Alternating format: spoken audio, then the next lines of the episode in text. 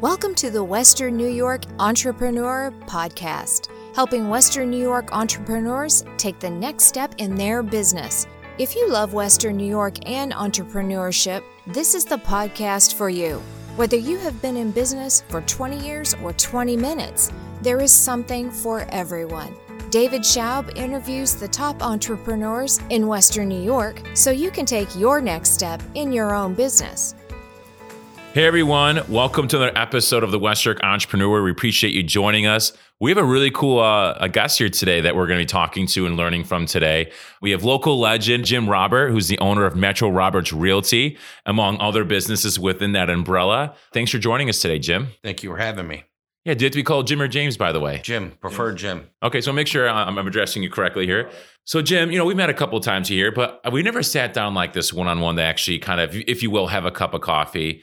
And I spoke with people that I've worked with over the years. I've heard nothing but great things about you and who you are and what you do for our local community here. So for those that don't know who Jim Roberts is, like who is Jim Roberts and how did he get to where he is today? I know it's really hard to do in just a few minutes or so, but give us your version of it. My name's Jim Roberts. I got into real estate when I was 19 years old, all the way through college. And then I opened up my first brokerage around when I was 25 years old.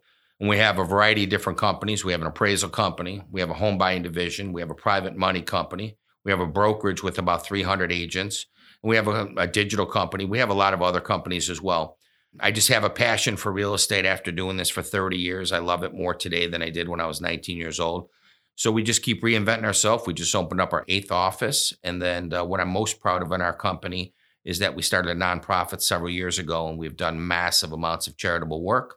And then also I'm most proud of the way that we take care of our employees and our agents. Our agents are on pace this year to get over $7 million in commission at 100%. So my goal is to change lives. I've been blessed. And without gratitude, you can't have anything. And then for our employees, we want to give our employees every opportunity to succeed. And that's the goals of Metro Roberts. Our culture is unmatched, in my opinion. Yeah. And speaking to different agents from different offices before we even met, that's the first thing you talk about is everything you just alluded to. So I have to ask, so I know you were young when you got into real estate, but did someone just chirp in your ear when you were young, or how did that get started? So it's a really interesting story. I grew up in South Buffalo, didn't have a whole lot of expectations for myself, dropped out of college. And when I was 19 years old, a gentleman, Mr. Dan Hannon, God rest his soul, I wanted to buy a house, get into it.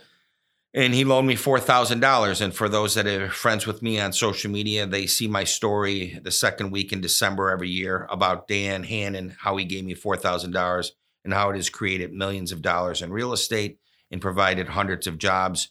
So kind of I built my career around Dan Hannon's motto, which reached down to pick someone up. And that's what we did. And then ironically, when Mr. Hannon passed away, I bought the first office that I ever bought a house out of. And we still own that office, which is pretty nice, pretty symbolic, but we just want to make a difference. You know, if I have one legacy, I want it to be that I made a difference in the community.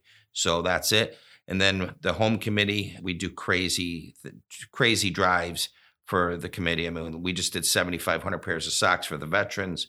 We just raised $27,000 for a young man that passed away, his father for the young man. And then from there, we have at least 8 events a year that we do things for the community. So, you know, just trying to separate ourselves, and we're blessed beyond belief and just want to give back. That's the goal. There's one slogan, if anybody ever comes in any of the office, it says, no one's bigger than the whole. Doesn't matter if you're the CEO or you're the cleaning person on Saturdays, you get treated exactly the same way. And that's kind of been our model. So obviously a big thing with you is very much giving.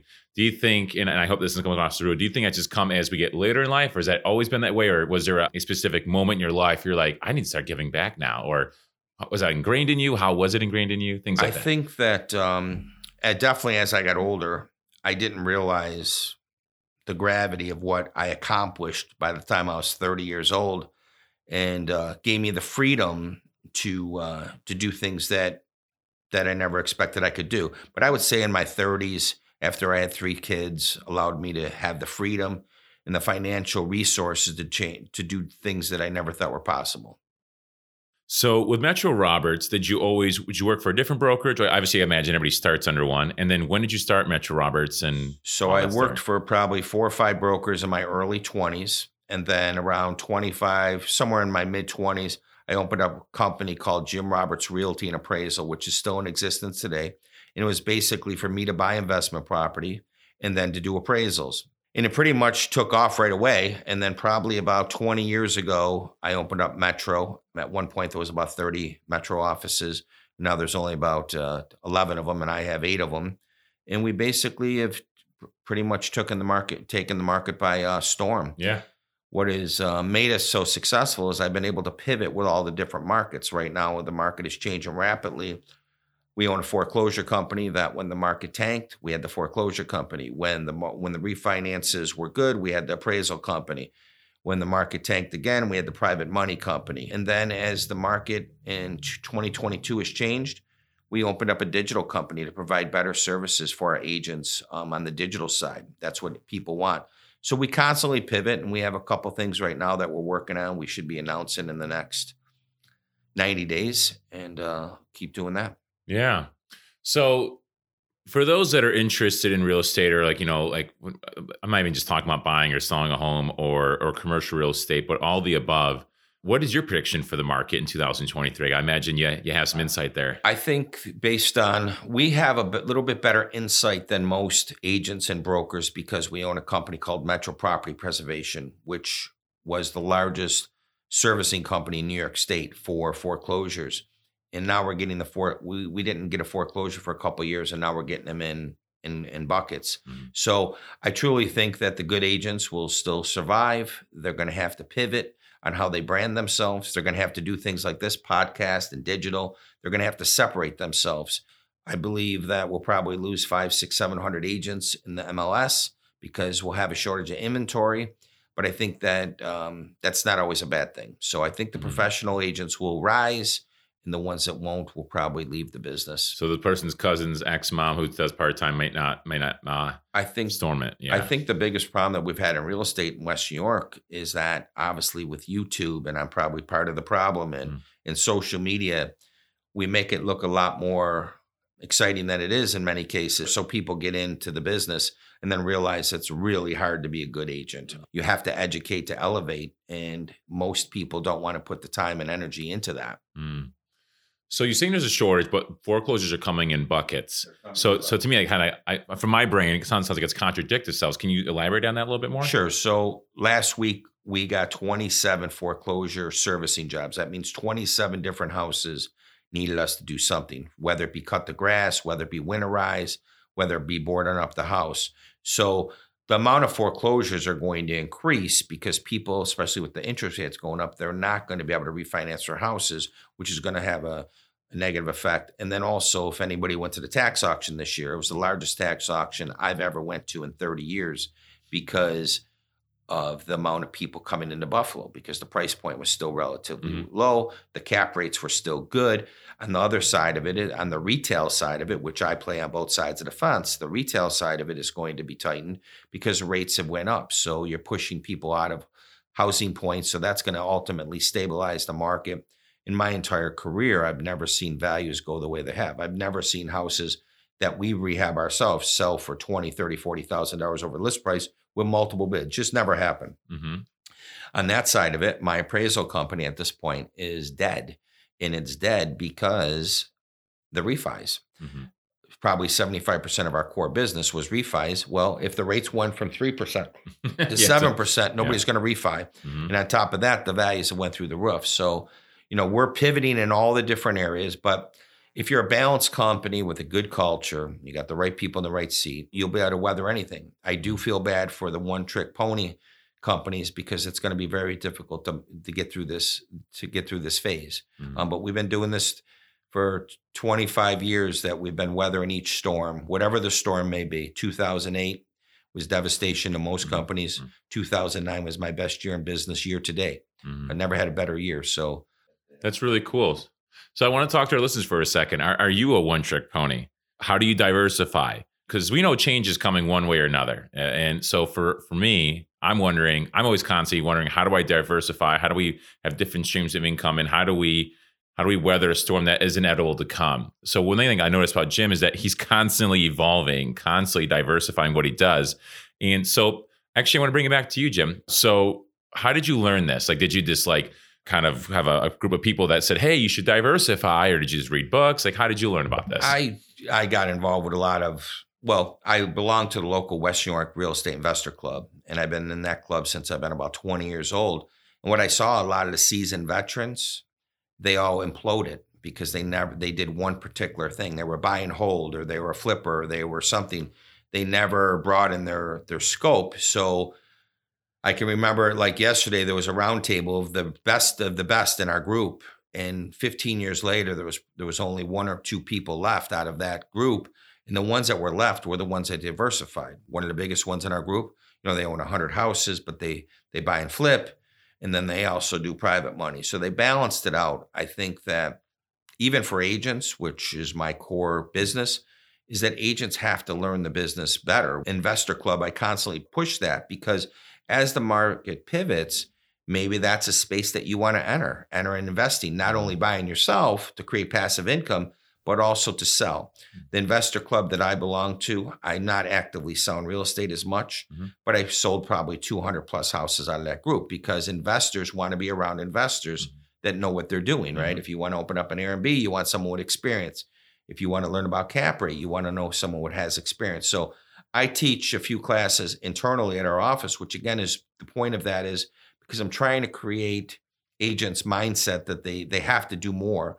So I teach an appraisal class, I teach a class on investing, and I teach a class on private money. One of the best things that we're doing in our company now is we raise private money, either internal or external, for our agents to buy their own houses.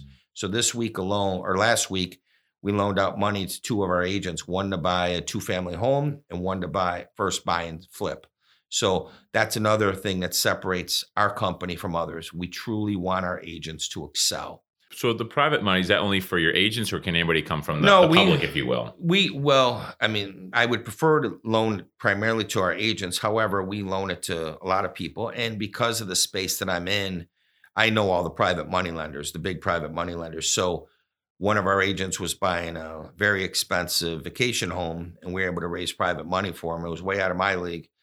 And they bought it, refinanced it, and now they own a beautiful vacation home that they Airbnb it. So again, our philosophy at our company is we want to create generational wealth. There's nothing worse than agents that don't take advantage of all the tools that we have.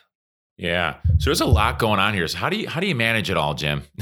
Well, I'm a workaholic. That's probably a thing. And as we were talking earlier before this started, you know, I surround myself with some incredible people, but at the end of the day, the best thing you can do for your business is not be the bottleneck of it, which I am.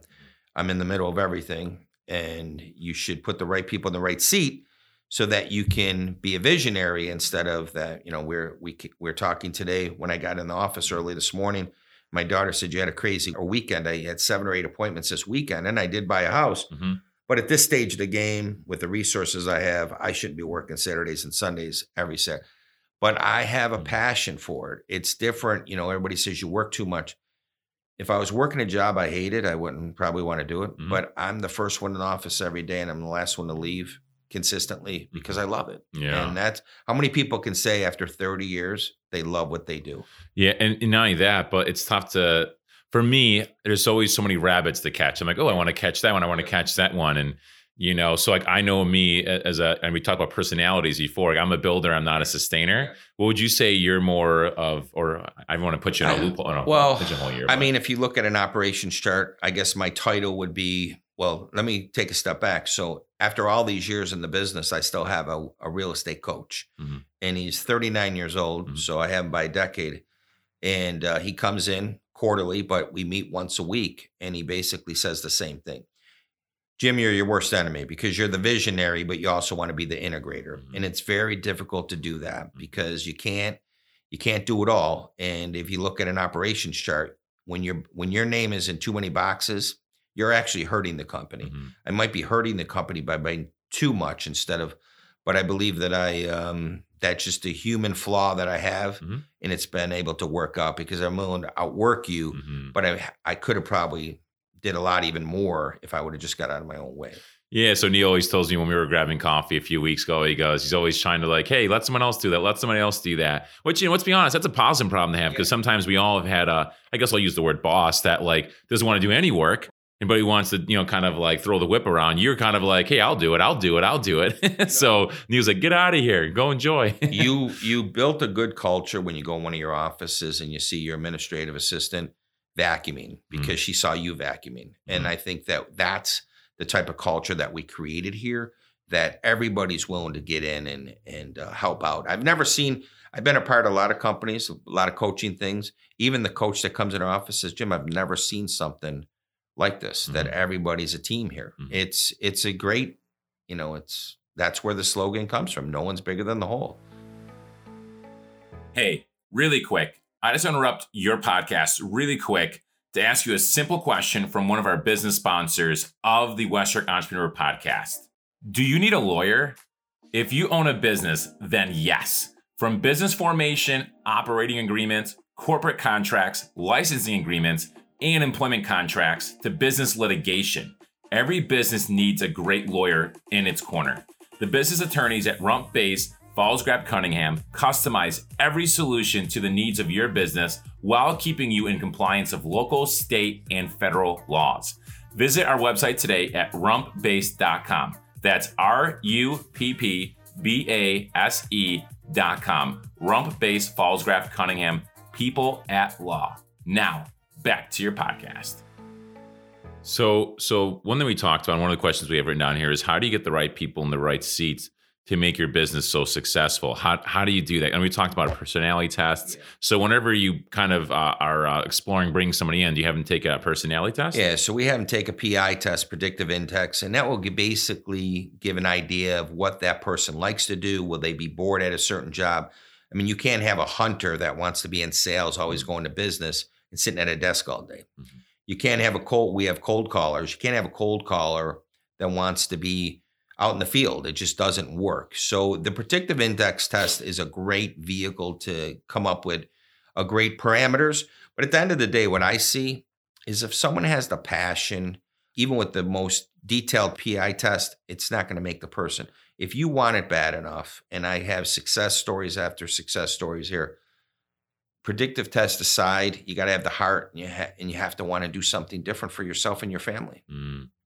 So obviously you've seen quite a few people probably, you know, not just in your business, but around coming through the doors and all that. So how do you have a way of measuring heart? How do you have like certain questions you ask? A lot of people, my uncle retired from General Electric. He was the head of human resources, and we would talk about hiring. A lot of people are looking at a resume and they're looking at a particular degree or, you know, I went to Brown University, I went whatever. When I meet with someone, I have a good feel how bad they want it. And I can just by the questions that they ask me. But I can tell you that someone that wants more, when you talk to them, for an example, would be an agent that we just bring on, and they start asking questions about all the other things that we do. Mm-hmm. I know that they're going to be successful regardless of the market. Or when we have trainings, we have over 20 trainings a month. I'll see the same core people all the time. It's because they want it so bad, right? That's the heart that I'm talking about. And I don't care what your background is. Give me a grinder that wants to get off the ground, and we'll help them become whatever they want. One of our agents has just bought their over 30 doubles, and that's what it's all about. Mm-hmm. You know, several agents are rehabbing homes right now. They have the heart to do it. They want more for their family. So judging it, the PI test is certainly a good indicator, but all the PI tests in the world isn't going to tell you if they want to work their ass off.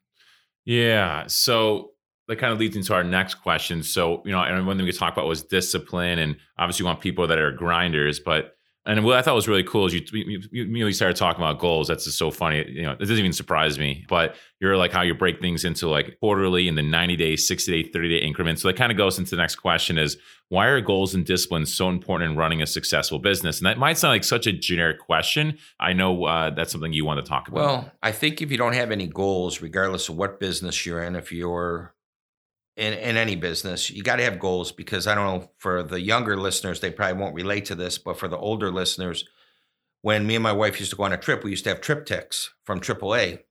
and we'd go from here to Florida because the TripTiks, that had an exact way to do it. If I tried to do it now, obviously you have MapQuest, but if you didn't have it, you'd get lost. So the goals are in November of every year, I write at least 6 to 7 pages of goals, very detailed with all KPI metrics, which KPIs are key performance indicators. And that allows me to track things on a monthly, quarterly basis so I can see where they are.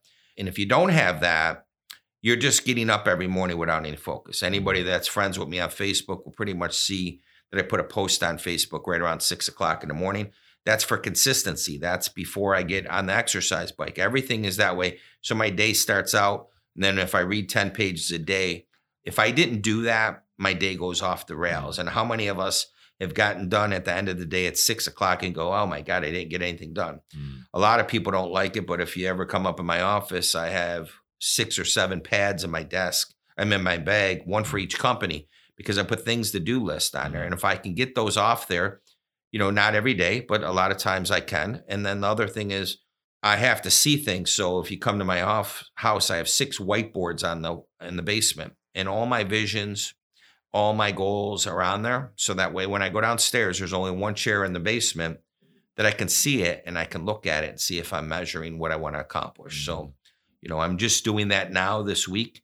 My goals are intense. And I would say that the one goal that I probably never hit, honestly, in which I do it, you know, financially, family, but the one goal is physical. I put my business way ahead of my exercise and stuff like that. This year, I'm truly hoping that I can at least turn that around a little bit. Mm-hmm. But when you're hyper-focused on business, sometimes things slack. So yeah. I try to make sure the family and the kids are good. Mm-hmm. And then. Yeah, it's so tough. We always want to put others before ourselves, especially as givers.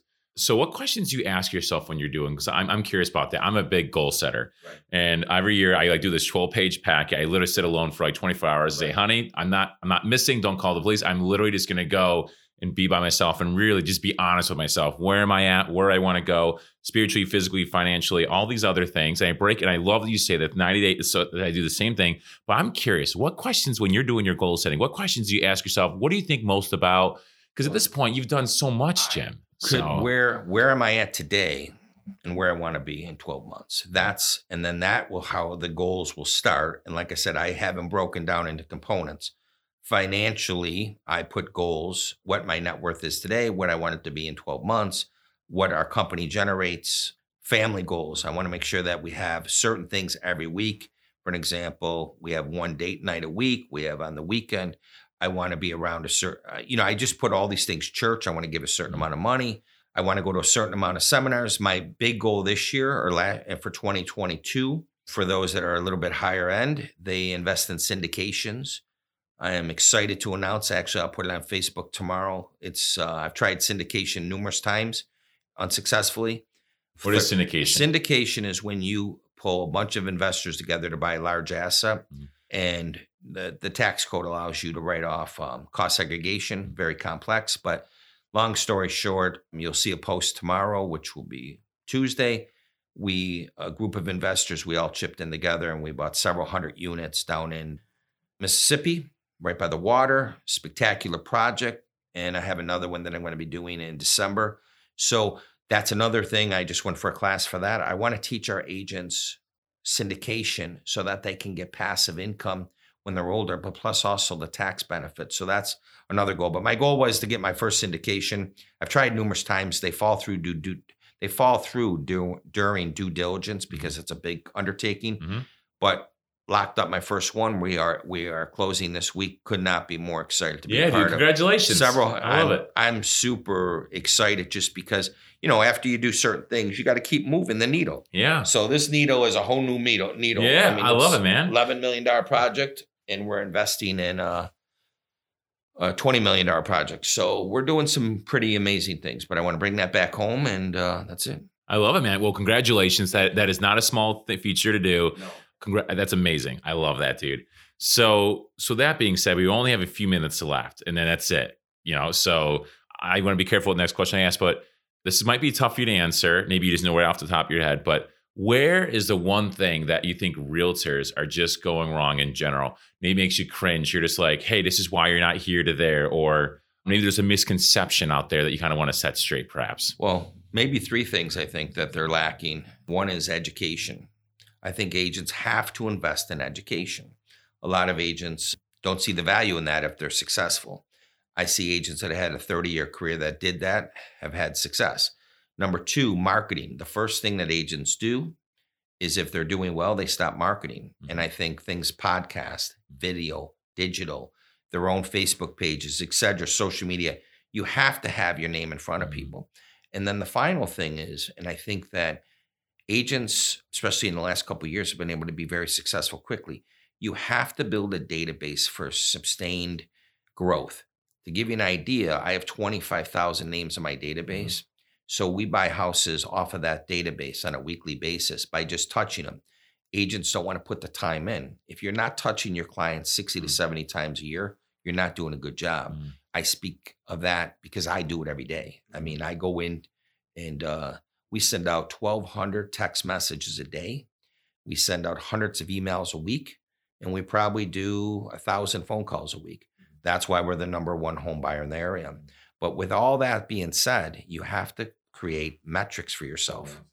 If I spend $10,000 a month on marketing, I want to get a 3-to-1 ROI. You have to be able to do that. Otherwise, you won't know if your marketing is working or not. So, you know, like I said, them are the things that we try to teach at our company because we want agents to invest in themselves. Mm-hmm. If you're not going to invest in yourself, there's 3,700 agents. You're going to be one of them. If you want to separate yourself, then you have to invest in yourself through education, through whatever. I went to a leadership conference last week, and it just talked about if you want to be a good leader, and a good leader could be a good realtor, that's a good leader. It could be the person that we're here, myself, a good leader. But you have to set yourself apart. If you want to lead, if you want to be the best realtor in West New York, you have to learn things that separate yourself. And if you want to be an investor, you have to learn things. I spend massive amounts of money every month on coaching that I get at this stage of the game. And everybody says, why? I'm like, because if I learn one nugget, that is going to separate me when I'm in that house trying to buy that house. Mm-hmm. So just in closing, you have to educate to elevate. You got to spend money on yourself because that is how you're going to grow your business. That's how you're going to grow your brand. Mm. That's good, man. So unfortunately, that's all the time we have here today. Well, thank you. But in case those that are like, would love to ask you a question, maybe it was a question that I didn't get to or didn't think of, or maybe they would like to pick your brain, or maybe they want to sell a property or buy a property. What is the best way to get a hold of you, Jim, that you feel comfortable? Just my cell phone is the best, 716-480-3049. And if you're out there and you're looking, whether you're a realtor or someone else looking to sell property, we're looking to buy at least 10 houses a month. So if you have something, I'll pay you whatever you need. Right. Thank you. Awesome. Thanks for being on the show with us today. Thank you.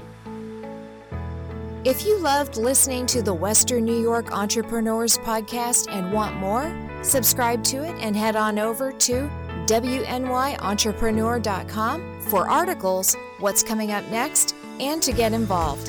Thanks for listening. We'll see you next time.